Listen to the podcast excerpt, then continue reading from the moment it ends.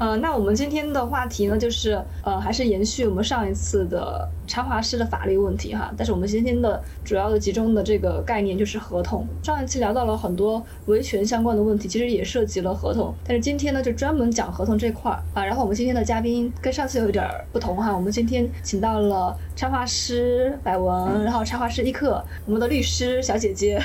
周律师。那就让我们今天的这个新人百文小姐姐来自我介绍一下吧，先。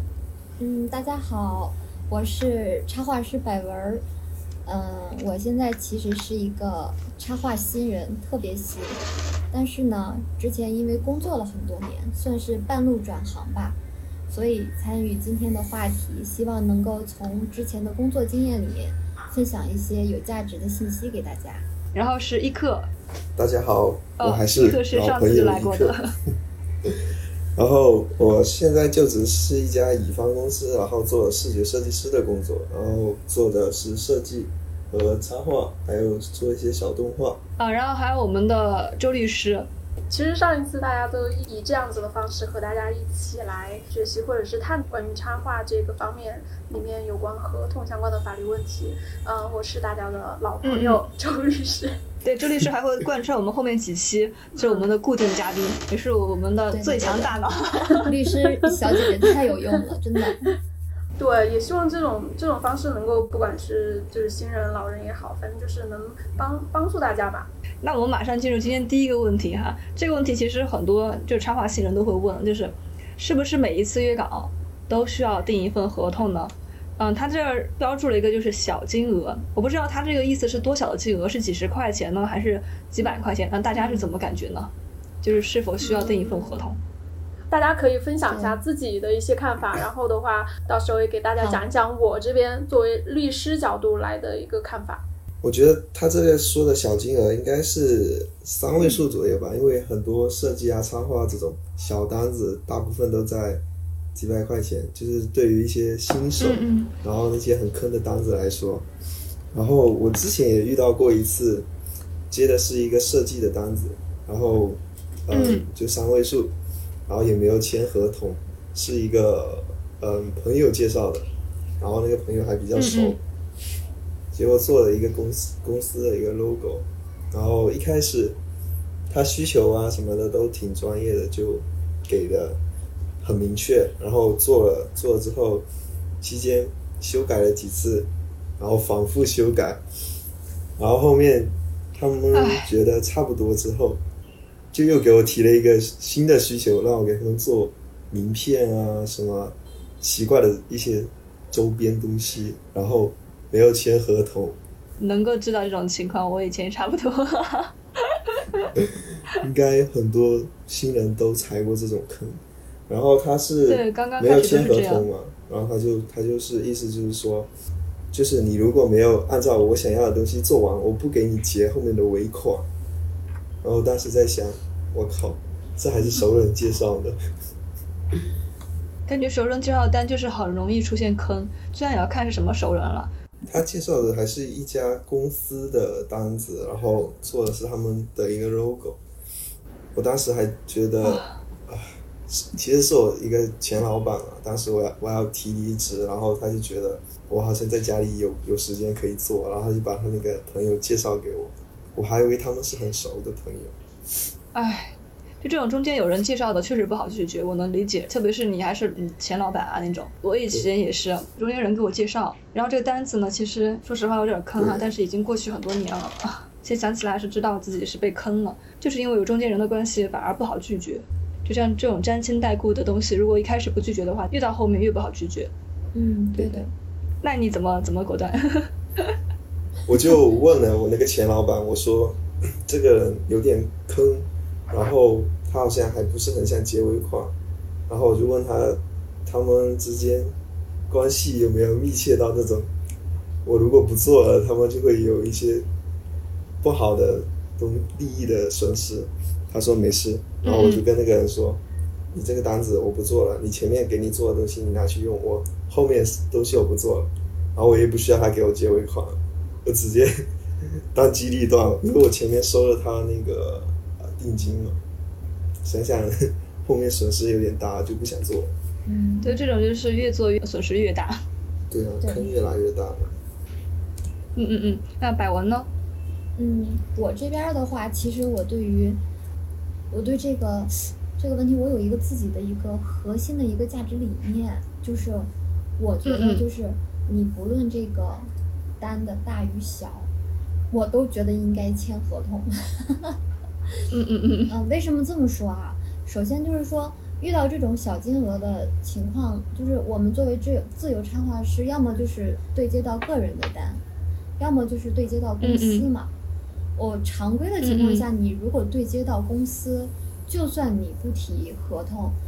那个公司他也会跟你说，他要他希望能够签合同，正规的公司啊，因为毕竟其实作为甲方公司来说，呃、嗯嗯哦，我曾经在甲方公司工作了很多年。作为甲方公司来说，它其实也需要规避一个风险，就是比如说跟我合作的这个乙方，呃，半道生病啦，或者心情不好啦，或者有什么事儿跑了撂挑子了，中途跑路了，对，这种情况其实其实是有的。所以其实甲方对于签合同的意愿，其实可能甚至于说比乙方还强烈，这个是其一。嗯，其二就是说，在合同的签订的过程当中，因为作为甲方，他也需要一些正规的手续啊，呃，发票啊什么的。那乙方只有拿了合同才能去开发票嘛，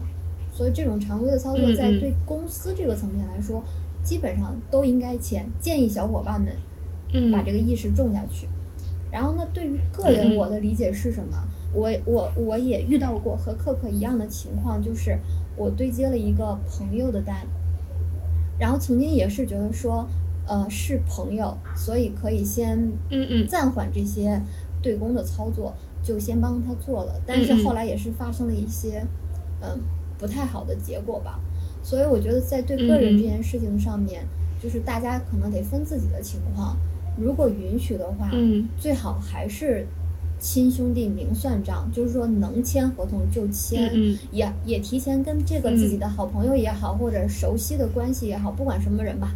跟这个人沟通好，就是说我们不管是什么关系建立的基础，我们都应该公事公办，就是最好还是走一个合同吧。嗯，嗯这个是我的观点，嗯嗯嗯因为走合同的流程其实不复杂，嗯、你只要有一个固定的模板，你把合同走完了以后，它就是一个对双方的一个保障。嗯，我个人觉得哈，主要是看这个，嗯、也要看你的这个单的单价有多小。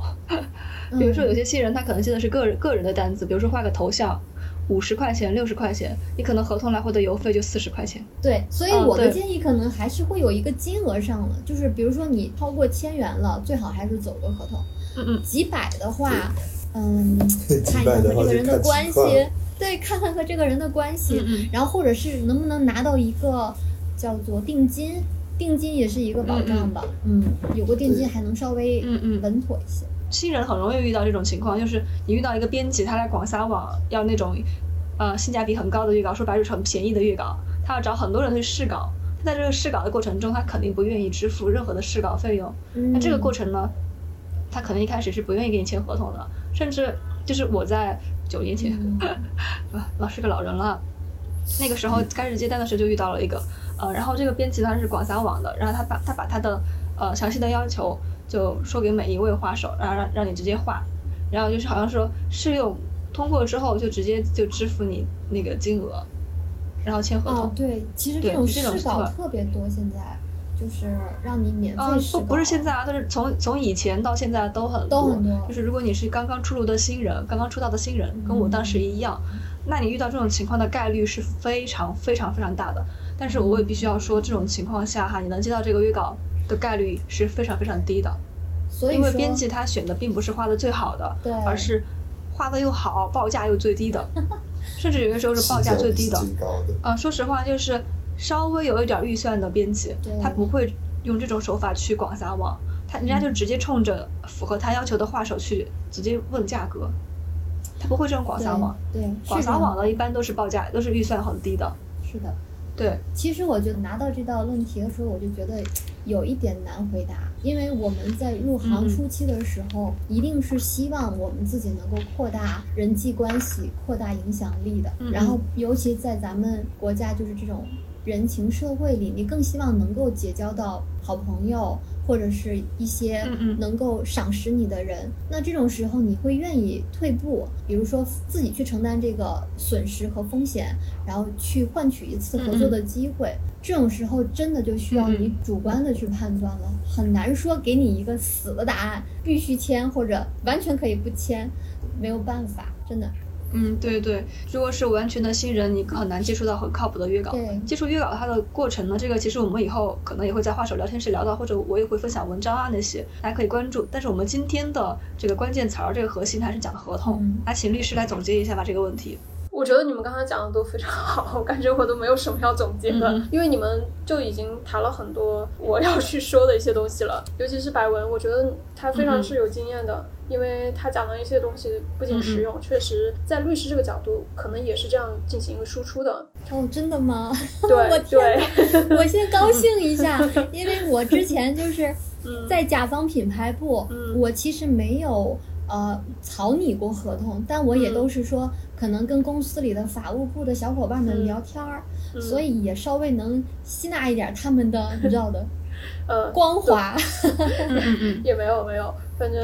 反正肯定就是之前有过经验嘛，我觉得真的是非常好，就是讲的都都很具体了。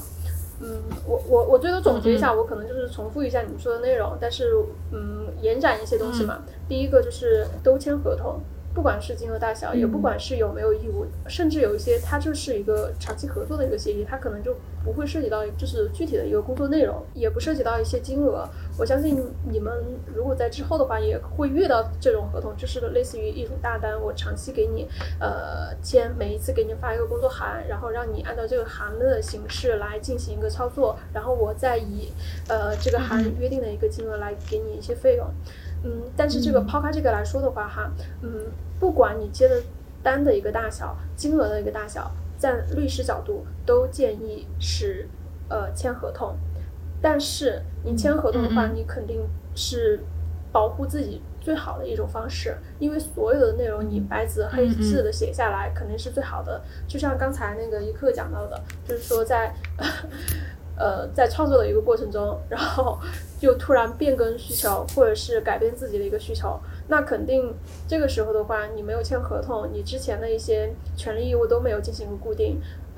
别人是甲方，嗯，别人就可以一句话威胁你，我就不给你结之前的钱，所以你这个时候就非常的一个被动。但是如果我们有了合同的话，嗯，就是里面会约定清楚哈，具体的一个条款我们不谈，但是我们肯定会约定清楚的一个就是权利义务。那么权利义务已经约定清楚了之后的话，嗯嗯，那么就不存在所谓的就是说，哎，你不按我现在的一个需求，或者是你不按我现在要变更的一些东西来去操作，我不给你结钱这种情形肯定是不存在的。所以的话，嗯，这个是嗯订合同的一些好处，但是也是要考虑到自己的一个实际，嗯，就是刚才讲到的关于金额这里的命题，肯定就是小金额嘛，小金额小到有多小，我觉得每个人的一个评判肯定是不一样的。那我觉得你可以去平衡一下自己的一个情况。第一个就是这个合作对我以后有没有利益。简单来说，我我之前好像也举过这个例子，就是说我和一个大的 I P 合作，或者是一个大的非常有名的一些公司合作，那么即便是怎么说呢，他他愿意去给我这样子一个机会，那么我我可以去做很多的一些让步，甚至不签合同或者怎么样子的，以换取这样子的一个机会。这个肯定是要看你自己的一个情况。然后第二种的话，就是说我们聚焦到就是这个金额的一个实际的一个大小。那么就是说，嗯，有些人新新人的话，他可能就是说对他而言的话，嗯，三位数可能都是一个比较比较大的一个金额的单子了。有一些哈，我只能说有有一些的一个情况，就是没办法维权的一个情形非常的多。然后对他来说，三位数又比较金额又比较大，那么不签合同肯定是对他非常不没有利的。但是有些对于大的一些嗯插画师，有名的一些插画师来说的话，那么可能嗯三位数就无所谓了，就是说嗯签不签合同都无所谓，反正就是对我来说，就是你就算是后面不给我，那我也无所谓。反正我觉得这个可能是要看个人，那么你可能就要是要去平衡平衡各种综合来定一个嗯对于自己来说适用的一个标准，你不能一竿子打死。有名的插画师他不会接三位数的单，我也想说这句话。也不一定啊，就是我遇到了有一些插画师，他并不是说接三位数的一些单，他纯粹就是友情帮忙，就说的是朋友让他去帮忙，嗯嗯，就是刚才你们说的，哎，我设计一个头像啊，或者是怎么样子的，然后就说的是，哎，我给你给你一些钱或者怎么样子，甚至最开始的时候连钱都不会说，就是金额都不一定谈好，嗯嗯，那就不要谈合同了，所以这种情况还是存在的，这个肯定还是要看个人的一个情况。嗯, 嗯, 嗯反正。反正总结来说的话哈，就是说呃律师建议每每一次约稿都订一份合同，这个是肯定是最好的，嗯、呃、但是你肯定是要按照自己的一个实际情况，然后平衡到你到底是属于插画师的哪个阶段和自己关于这个金钱的一个数量的一个呃想法。嗯，谈到合同的话哈，呃我再延展一些内容，那就是说呃刚才讲的嘛，你们通常的一些沟通记录就会体现在邮箱或者是微信甚至是 Q Q 里面嘛，对，这个嗯呃我这样子说，这个其实也算是一种合同，它只是就是跟我们纸质的合同不一样，呃它可能就是会有一个实时性，就是说我可能及时的去变更或者是及时的去改变方向，可能会有这样子的一个特性，但是嗯在法律上的话它一样的可以去认可这个呃作为合同的一个效力，但是前提是你们在初次沟通的时候一定要让对方去明确这些需求，然后的话并且就是就是类似于合同一样的，就是说呃，我举个例子，就是说，哎，你帮我设计这个 logo， 那么就是这个 logo 要含有什么样子的一个元素？那你要，嗯，呃，大概的一个就是思路是怎么怎么样子的，最后要体现一些什么的一个呃寓意。大概这个需求其实是相对就比较明确了。嗯、然后第二个的话，比如说，呃，嗯、你那你你们做插画师可能就要回复的就是说，那我可能就是说在中间我需要去把控的是修改的一个次数，我可能不能说，哎，你随便这样修改那样修改，然后你可能就回复一句，就是说，第一个，呃，我可以按照你这个需求来去做，那么你这个需求定下来之后的话，我们基本上就不要变了。第二个的话，如果你中途要变这个需求，嗯、那我可能就是要视这个需求来另外收费了。这句话的话可以明确的抛出来，嗯、抛出来的话，那么你整、嗯、整体来说就是非常连贯的，嗯、它其实就是一个合同了。当然，嗯，我不太确定你们在和就是向对方沟通的时候是怎么样子的，但我觉得你们之后的一个沟通的话，可以保持这样子的一个呃非常清晰明确的一个。一个话术，这样子的话，你整个即便没有签到纸质的合同，你沟通的记录它也可以作为合同，就是这样子的一个情况。明白了。嗯，这个其实跟我们有一个问题相关哈，就是如何拟靠谱的合同，嗯、我们可以直接过渡到这个话题。嗯、然后刚刚听到那个周律师的说法哈，我想到一个问题，就是呃我们在交流前期合作的时候，第一，不要用语音通话，除非你会录音。第二，不要当面沟通。除非你会录音。对，你必须要让他，如果你没有这个合同的话，你得让他写下来，至少是打字打出来，对对对，或者是至少是语音发给你，不能够通话的，除非你可以录音，就是这样，要留下一个凭证。那么我们就进入下一个问题哈，如何拟靠谱的合同。我对对于这个如何拟靠谱的合同这块我没有太多的经验，我以前都是，如果是我要出那个合同给给那个甲方的话，我可能会是找朋友要那个模板，就是常用的一个模板，对，然后要么就是找对方给我发一个他们那边的合同，所以我对这个你靠谱的合同没有什么太多的研究。嗯，但是你看了那么多合同，肯定还是有点概念的嘛。就嗯，反正我其实就是看看看的别人的合同，然后因为我最近几年都是接的甲方的合同，就很少有需要我自己出合同的时候。哦，这样其实也挺方便的。不方便呀、啊，他的合同里面会有很多坑，对，我就是一条一条的去看。对，我就是怕对方有坑，所以我一般都给我自己之前一直用的那个模板，然后用那个合同。嗯、那那我来说说，嗯、呃，是我早期是这样子，嗯嗯我最一开始入行的时候的合同的，是我和大大一样，就是我先上网找，比如说呃一些什么百度文档啊，嗯、什么合同模板呀、啊。然后呢，后来又发现，比如说我会去 B 站搜一些，呃呃插画师的，就是分享，他们有一些已经在行业里面，呃工作了几年，会分享这样的内容给我们。所以我会说就是综合网上的海量信息，嗯嗯，然后自己拟了所谓的一份我觉得还相对来说把所有的条款都想到了的这种合同模板，然后自己去做。但是我也会碰到的情况就是跟大大比较像，虽然我有了一个我所谓的模板，但是可能呃甲方他还是会说以他的一个模板的内容和形式去走，这样子的话其实过审的概率会高一些，因为他们走合同也要给到法务或者给到财务什么的，所以嗯所谓的靠谱的合同对于我来说就是有几有一些核心的呃叫什么核心的合同内容，比如说呃我要完成的画面的内容，我的这个稿费，然后我的修改次数，对方给我的付款方式，就是一些核心的理念，不不，一些核心的内容。如果说差不多，那么就不管是甲方的合同还是我自己的合同，把这几个内容锁定了，就我就觉得可以可以了，我自己比较放心了。对，我是从这几个角度去拟所谓的靠谱的合同。嗯，就是最近几年因为合作的一般都是呃品牌啊、影视啊、嗯、游戏啊，他们都会自带合同。大公司怎么说呢，每个人自带的每个公司自带的合同都有他自己的坑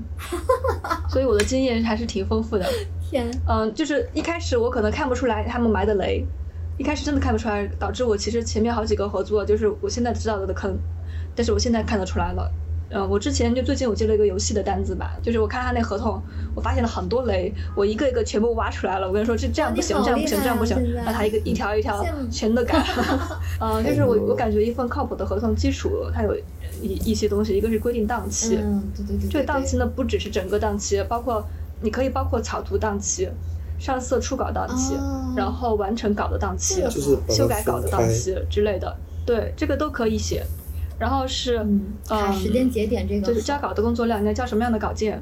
是 J P G 呃是什么格式，然后是啊或者要做其他的动画呀、啊、然后第三个就是一个工作量工作量呢，因为因为我现在接的比较复杂，我可能会接一个比较复杂的工作量，比如说我最近接了一个游戏的视频的合作，然后每个工作量我都都要很明确。嗯、呃、然后就是价格，首先合同里面你要标注这是税前还是税后，呃支付的方式，比如说哈，你是先给一个定金，然后再给一个中间的费用，然后再给一个尾款。对对对啊，这个看每一次合作你的档期的长度。呃，关于那个税前税后，这个真的很重要，你千万不要在合同里面模糊掉，不然别人默认的就是这个是你的税前价。啊，我我之前就吃过这个亏，别人默认就是我的税前价。嗯，对，你一定要写明这个是税前还是税后。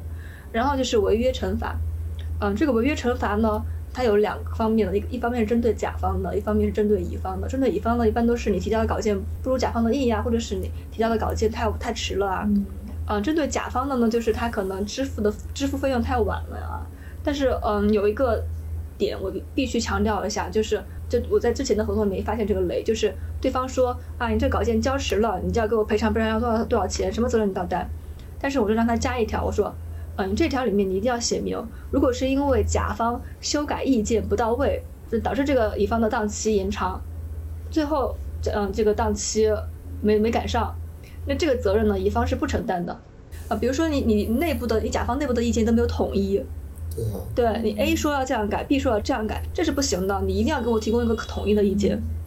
嗯，这个要写在合同里，一个是统一意见，第二个是及时反馈。嗯，就是我今天的我已经把我的东西提交给你了，但是你拖了五天你才给我，嗯、那这就是他们对吧？这是不不行的，这个浪费档期是你的责任，嗯、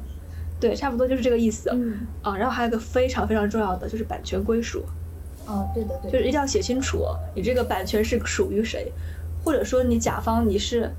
如果你是买使用权的话，你买了什么使用权？嗯，对，要要写得非常非常清楚，付款的时间。嗯嗯，对对对，对你是截稿之后付什么时候呃必必须付款了，而且还要配上相应的惩罚措施，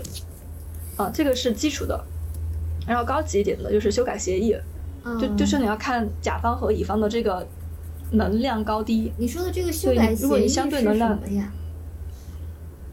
嗯，就比如说再签一个一般的大大的合作哈、啊，啊、嗯呃、不是，它就是写在那个合同里面的，哦、就是包括你的修改次数。哦啊，明白明白。一般的大的合作，他都会要求你一定要修改到我满意。明白。大的合作都是这样的。如果是插画师的能量比较大，你可以提出修改的那个次数、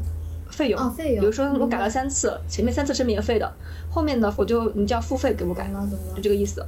啊，然后还有一个使用年限，其实这个是配合那个版权归属的。嗯，对对对。嗯，一般的商业稿件可能还不会写这个使用年限，但是像出版，你肯定要写使用年限。嗯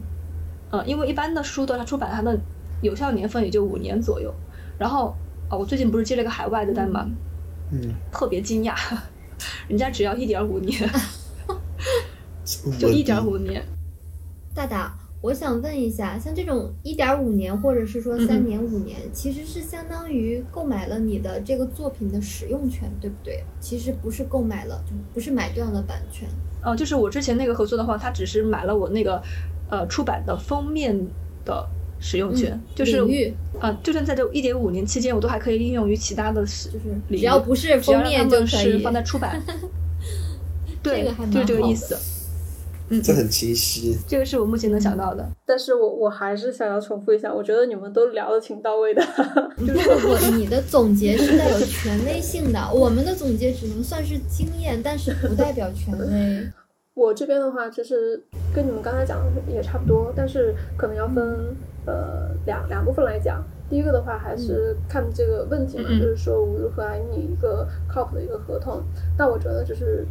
你在拟合同之前，你肯定要理解这个合同的一个条款，嗯嗯，因为普通的人他可能就是嗯不太理解，就是为什么你要去这样写，就是你每个条款设计的逻辑到底是什么样子的。嗯嗯，你你首先要理解到就是这个条款的一个含义，然后以及整个呃合同的一个逻辑到底是什么样子的。你有了这样子的初步的概念之后，那么你就知道就是哪些合同条款是对你自己有利的，你绝对不能放弃，有些是你可以做让步的。这个是第一个概念，这个是就是拟定一个靠谱的合同的一个前提。第二个的话，如何要去可以去拟定这个合同呢？我觉得第一次的话哈，跟有律师朋友或者是自己有就是学习法律的相关知识的一些人，最好跟他们沟通一下，然后把自己的一些情况，嗯，还有包括自己的经历以及自己经常会去合作的一些对象，然后进行一个详细的描述了之后，嗯嗯，让他们给你设计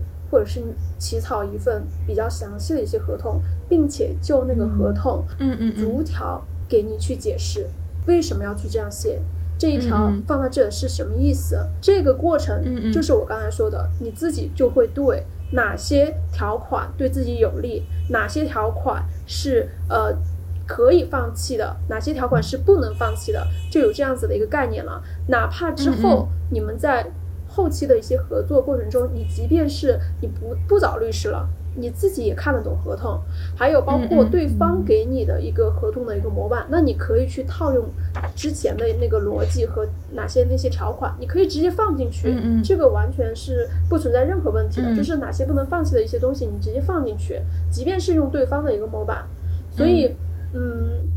这个就是如何去拟一个靠谱的一个合同。那么什么是靠谱的一个合同呢？嗯，也是刚才大家提到的一个问题，这个合同核心的内容要什么？基本上就是在合同上的话，它的核心内容就嗯，我简略的来说哈，呃，就是双方的权利义务，嗯，呃，金额，嗯，付款方式及付款时间、违约责任，这些其实算就是非常非常核心的一些内容了。那么双方的权利义务，也就是我们在插画上面的一些工作内容，嗯，对方的一些权利和义务。对方的权利的话，它主要的一些权利可能就是说可以提出一些修改意见。那么提出修改意见的话，如果你的，嗯，你是一个比较大的一个就是插画师，比较有名的一些插画师的话，那么你肯定就是可以在对方的权利，嗯，也就是修改次数上做一定的限制。就是刚才讲到的，我超过了几次，嗯，我就要去收你这个费用了，这个是对他的一个权利的一个限制。嗯嗯嗯。第二个的话，呃，甲方最大的一个义务的话，就是付款的一个义务。那么付款的一个义务的话，那么我们就会配合到后面的一个违约责任，就是说，呃，你这个付款如果没有付到位，没有付及时，没有完全的履行，那么你就要去承担怎么样子的一个违约责任。就是通过这样子衔接的话，那么对他的权利义务进行一个限制。那么你的一个权利义务的话，你就要在这个合同里面尽可能的去扩大自己的一个权利，嗯，可以体现在就是刚才说的限定对方的一个修改次数，或者是限定对方的一些反馈的一个时间，其实也算是你自己的权利的一个呃扩张了。那么呃义务呢、嗯、义务其实就是双方需要在这个合同里面去完成的一些事项。对于甲方来说，他的主要义务是呃付款，然后你这边的主要义务是按期来交付这个稿件。嗯嗯，那么这个条款的话，可以呃根据围绕就是围绕这两个主要的一个义务来进行一个设置，整个一个设置的一个逻辑肯定是最大程度的能够扩大自己的一些权限，缩小自己的一个义务，呃以这样子的一个原则。嗯嗯，但是不那么好操作的，具体也要看你们在商务谈判的一个能力。一般情况下的话，嗯、呃，如果双方的权利义务比较对等，这种的合同是最容易通过的，嗯、也是双方最容易去接受的。呃，嗯、这个的话，嗯，就没有很明确的一些法律的一些嗯经验可以跟大家分享了，嗯、大家可以根据自己的实际情况来判断。那么下面一个是金额，金额的话，刚才施柯达他其实也讲了，就是关于税前和税后这个问题。默认的其实就是你在合同里面不写这个是呃税前还是税后的话，它肯定是默认的是税前。那么如果是税前的话，它可能就会涉及到一个开票，开票就会涉及到一个税率的一些问题。税率的话，它可能有百分之六、百分之十一、百分之十三，大家可以去测算一下，这个其实也是大家的一个成本。所以我们在呃金额约定的时候，就不能去忽略这个问题。然后下面一个是付款的一个方式和付款的一个时间，付款的方式和付款的时间其实是呃非常关键的一些条款。首先来说一下付款的方式，付款的方式的话，它分为呃一次性支付和分期付款。其实嗯整个的一个设计逻辑的话，最好是能够把大量的款项在前期支付，对于插画师来说肯定是最有利的。那么下面一个是付款时间，嗯、这个付款时间的话，其实是在实践过程中，嗯，经常容易被忽略的一些问题。嗯、因为我老是看到，就是一些插画师给我看了一些合同，嗯，近期其实也遇到了一个这样子的一个问题，他就会写一个验收合格后，那么甲方验收合格后来去付这个款，嗯、有什么问题呢？问题就在于你这个后是后几天。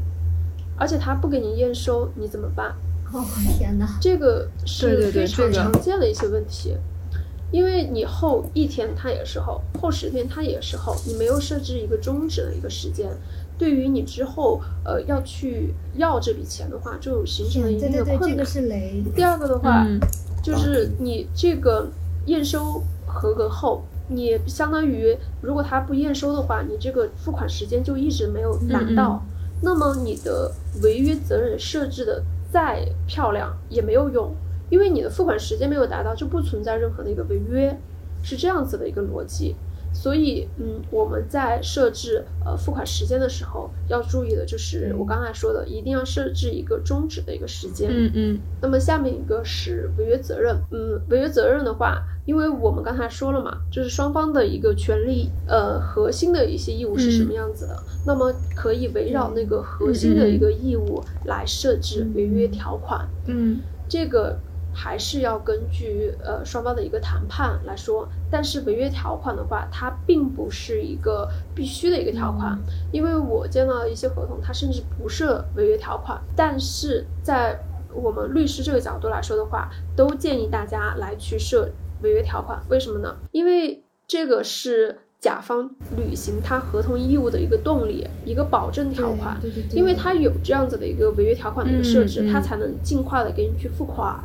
才能尽快的只是实现你自己的合同目的。嗯嗯，所以还是建议呃在合同里面约定这样子的一个违约条款。这个其实是一般合同的话，它会涉及到的一些核心的一些内容。然后以下的话是我在和插画师对接的一个过程中，嗯嗯还有一些就是处理这类案件过程中的话的一些、嗯、呃对于呃，靠谱的这个合同必要的一些要素的一些补充吧。第一个是一个修改的一个情况，嗯嗯修改的一个情况的话，它分为三种，它其实有修改的内容、修改的次数，以及修改反馈的一个时间。首先，修改的内容的话，大家 嗯, 嗯其实可以去接受的是，哎，我不偏离我原本合同约定的一个主题，做一些小调动，但是嗯嗯它肯定不能去做一些颠覆性的一些变动，嗯、例如呃，要让你去设置一个 logo， 嗯嗯嗯，但是你画到一半了之后，他说，哎，你不要给我设置 logo 了，你给我设置一幅画，那这样子肯定是不行的，你这个就是不属于一个呃正常的一个修改的一个范围，嗯嗯，所以的话，这个是修改的内容这一部分。第二个的话是呃修改的一个次数，修改的次数的话，它可能对于一些新手的插画师来说的话，嗯嗯这边是相对比较弱的、嗯、但是对于有一些经验的一些插画师来说的话，他可以通过合同通过谈判来去争取的这个一样权利，就是我们不能无限次数的去修改，嗯嗯你不能提一个意见我给你修改一次，提一个意见给你修改一次，我们肯定还是希望呃能够最有效的一个沟通的一个前提下，并且最有效率的去完成这样子的一个工作，所以我们设置一个修改次数的一个上限、嗯、对你们来说是一个保护、嗯、这样子的话就避免了无休止的一个修改，以至于自己以后嗯、呃、拿不到后期的一些款项的一些问题，当然也要看双方的一个谈判的一个情况嘛。然后下面一个的话就是修改的一个时间，嗯、也是刚才施凯达他讲的一个问题，就是呃我今天反馈给你了、嗯、那你不可能等十天以后才给我反馈一个修改意见、嗯、那这样子的话也是不认可的，我肯定要设一个你提修改意见的时间，嗯嗯你如果超出这个时间你不提修改意见的话，那么我们就视为就没有修改了，就是这样子一个逻辑，不能就是说哎我就放任不管了，这个就是关于修改这个方面的一个内容。第二个的话就是关于对接人这个情况，因为对我接触的一些插画师的话，嗯嗯他们其实都是一个点对点的一个沟通，嗯、呃，自然人的话，就是你的甲方是一个是一个个人的话，那那还没什么问题，因为你们本身就是个人对个人嘛，可以点对点的一个沟通。但是呃，通常的一个情况下，你会遇到的是和公司一起对接的一个情况。那么公司和你对接，嗯嗯，它是存在什么样子的情况呢？公司他不可能出来跟你对接的，他肯定还是要去找一个个人跟你去对接的，嗯、对吧？那么这个跟你对接的人到底是不是公司的人，或者说他的话能不能代表公司，这个是我们需要在合同里面进行明确的。你不能就是说、嗯、就是跳出来一个人就说哎我是这个公司的人，你得听我的，你不能这个样子。我们还是建议在合同里面去明确这个对接的一个人，不管最好嘛，反正就是能够具体到个人、嗯嗯嗯、这样子对你自己也算是一个保护，因为我们之后的话在法院里就是提取证据的时候也会让你去证明这个点。第三个也就是最后一个，其实就是施凯达刚才讲到的关于著作权的归属，著作权的一个归属，我认为作为插画师来说这个是非常关键的一个条款，因为嗯作为插画师来讲的话，他可能在签合同的时候就需要去明确我到底是嗯交易了是什么，我交易的是作品还是这个作品相关的一个著作权，如果我这个都区分不了的话，那么可能之后双方的合作就会产生非常非常大的一个争议。比如呃插画师认为我只是想要出售的是这个作品而不是背后的一个权利，但是对方可能想的是我出这个大价钱不单单是买你这个作品，我可能还是要买你后面的一些权利，我可能还要做其他的一些用途，那么双方就会产生很大的一个争议，这个是第一点。第二点的话是插画师他必须要有一个明确的一个认知，就是我签完这个合同了之后，那我享有什么样子的一个权利，我丧失了什么样子的一个权利，这样子的话对于插画师本身之后的一些就是计划来说才是明确的，因为你如果都搞不清楚你这个著作权到底还剩哪些，那么可能你后面的一些合作或者是后面能够使用到这个作品进行一个复利的一些东西的话就不存在了，所以这个条款的话其实是至关重要的，嗯，也是我们所说就是作为插画师必备的一个条款之一。嗯嗯综上的话，其实整个就是我认为，嗯嗯呃，靠谱的合同应该有的一些要素了。就如何你靠谱的合同，我有几点想补充哈。一个就是刚刚周律师说的著作权的授权问题，嗯、呃，我想说的是，如果你的这个是著作权整个出售给别人了，这个这方面其实就不用那么在意，因为你已经失去这个著作权了。第二个呢，就是使用权。使用权呢，它其实因为一个插画里面有非常多的权利，比如说什么信息网络传播权啊，巴拉巴拉，非常多。但是你在授权的时候，你不要写这些东西，这个都是都是大类。比如说复制权、信息网络传播权，都是大类。比如说你把复制权授权授权出去了，你以后就很难再使用它了，你不能复制了。我的我的建议就是写明确你要用用在什么地方。嗯、我的经验就是你不要写大类，嗯、什么复制权啊，嗯、什么呃什么说署名权有没有，都不要写，你就要写你用在什么地方。不管你是呃完整的出售著作权呢，还是只是出售部分使用权，嗯、都是这样。就是写给对方的东西越明确，留给自己的东西就越多。第二个呢，就是那个修改次数的问题。啊，我我我想说，法律和人情之间你要摸清楚一个界限。嗯，关于修改这个态度的问题，对对插画师来说是非常重要的。我举个例子，呃，我之前为什么会跟比亚迪建立？对，第一次我提交了三个方案嘛，然后他选了其中的一个方案方案，但是最后画出来效果他不满意，他换了另外一个方案，就是我我的另外一个方案，就是我改起来是非常麻烦的。我当时就跟他说，嗯，这个相当于是换方案了，我愿意配合你这边，而且，嗯，就是我可以把它改的改得很好。但是你需要多给我一些档期，然后对方又给了我两周档期，我就把它画得很好。这个是第一次合作，然后后面又给了我第二次合作，第二次合作的单词就更大了。然后第二次合作，因为我们之前已经磨合过了，对，然后就非常顺利，就基本上没什么改稿。然后今年有一个，嗯、呃，就是专门做影视公司海报的，他们找到我，然后让我们给他给他画那个海报。然后他们其实是乙方，因为他们是个是个广告传媒公司。嗯呃，他嗯，应该说也是海报公司吧，他们上头是甲方，就是呃片方，嗯、呃，然后我我给他们画到中途已经，他们乙方已经觉得还还可以了，但是甲方突然提出了要换颜色，对，突然提出了要换颜色，这个其实非常麻烦，因为我们已经画到后期了，画到后期换颜色是很复杂的，你要开始换颜色很很容易，然后这个乙方呢一开始还不愿意跟我说，就是他们觉得这个已经很为难我了哈，嗯、他们就自己呃就用了一个颜色图层来换。哦不是不是去沟通吧，就是他们自己操刀了，因为那那张那张海报呢，其实我是我只是负责一部分，我并不是画完了，他们就自己操刀改了，嗯、呃，就改到通甲方通过了，因为会 P S 的话，你就知道那种大的调色图层改出来效果是很差的，它会很多细节都没有，他们觉得大效果不错，但是小细节太经不起推敲了，然后他们也知道这个东西对我来说就是一个额外的工作量，就问我愿不愿意去修改，然后他们愿意支付一定的费用。然后我看了一下，我觉得我说，嗯、呃，这个也还好，就是我改起来没有那么麻烦。嗯、然后我没有收他们钱，然后他们收到之后特别感谢，说以后会多次找我合作。嗯、我我觉得是这样的，就是如果、呃、你接到一个客户，他的体量对你来说很大，或者说可以给你未来很多机会，嗯、那么你在一些东西上面是可以适度的让步的。你要让对方感受到你的态度是非常好的，这个就是情感和法律之间的一个平衡。对的。对，因因为你们第一次磨合之后，第一次你可能要付出很多，你可能甚至会吃亏，但是后面的话，你就会变得非常容易。对，啊，是这个意思。对于刚才施盖达讲的，嗯，把著作权限定在某个品类上，其实是非常可取的，因为著作权的一个授权方式或者是出售的方式，它非常多样。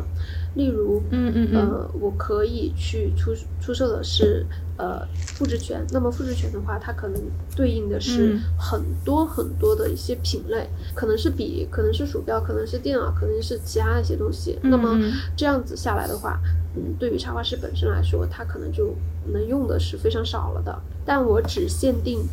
嗯，嗯一个品类，也就是说，我这个作品你可以用到某一个品类里面。那么这个品类以外的一些东西，那么就是作为插画师的一个利益了。那我可以就是再跟其他品类的呃相对方来签订这个授权的一个协议，或者是出售的一个协议。所以，嗯，这个呃刚才总总结来说的话哈，就是呃施凯达的那个方式是非常好的，大家可以多学习学习。啊，那么差不多今天就差不多了吧？我们聊了，我看了一下。啊，那我们今天就先到这里哈，大家大家等我们下一期哈，还是聊合同，还没聊完呢，话太多了，不好意思，这个东西太太重要了。啊，录音准备结束，三二一。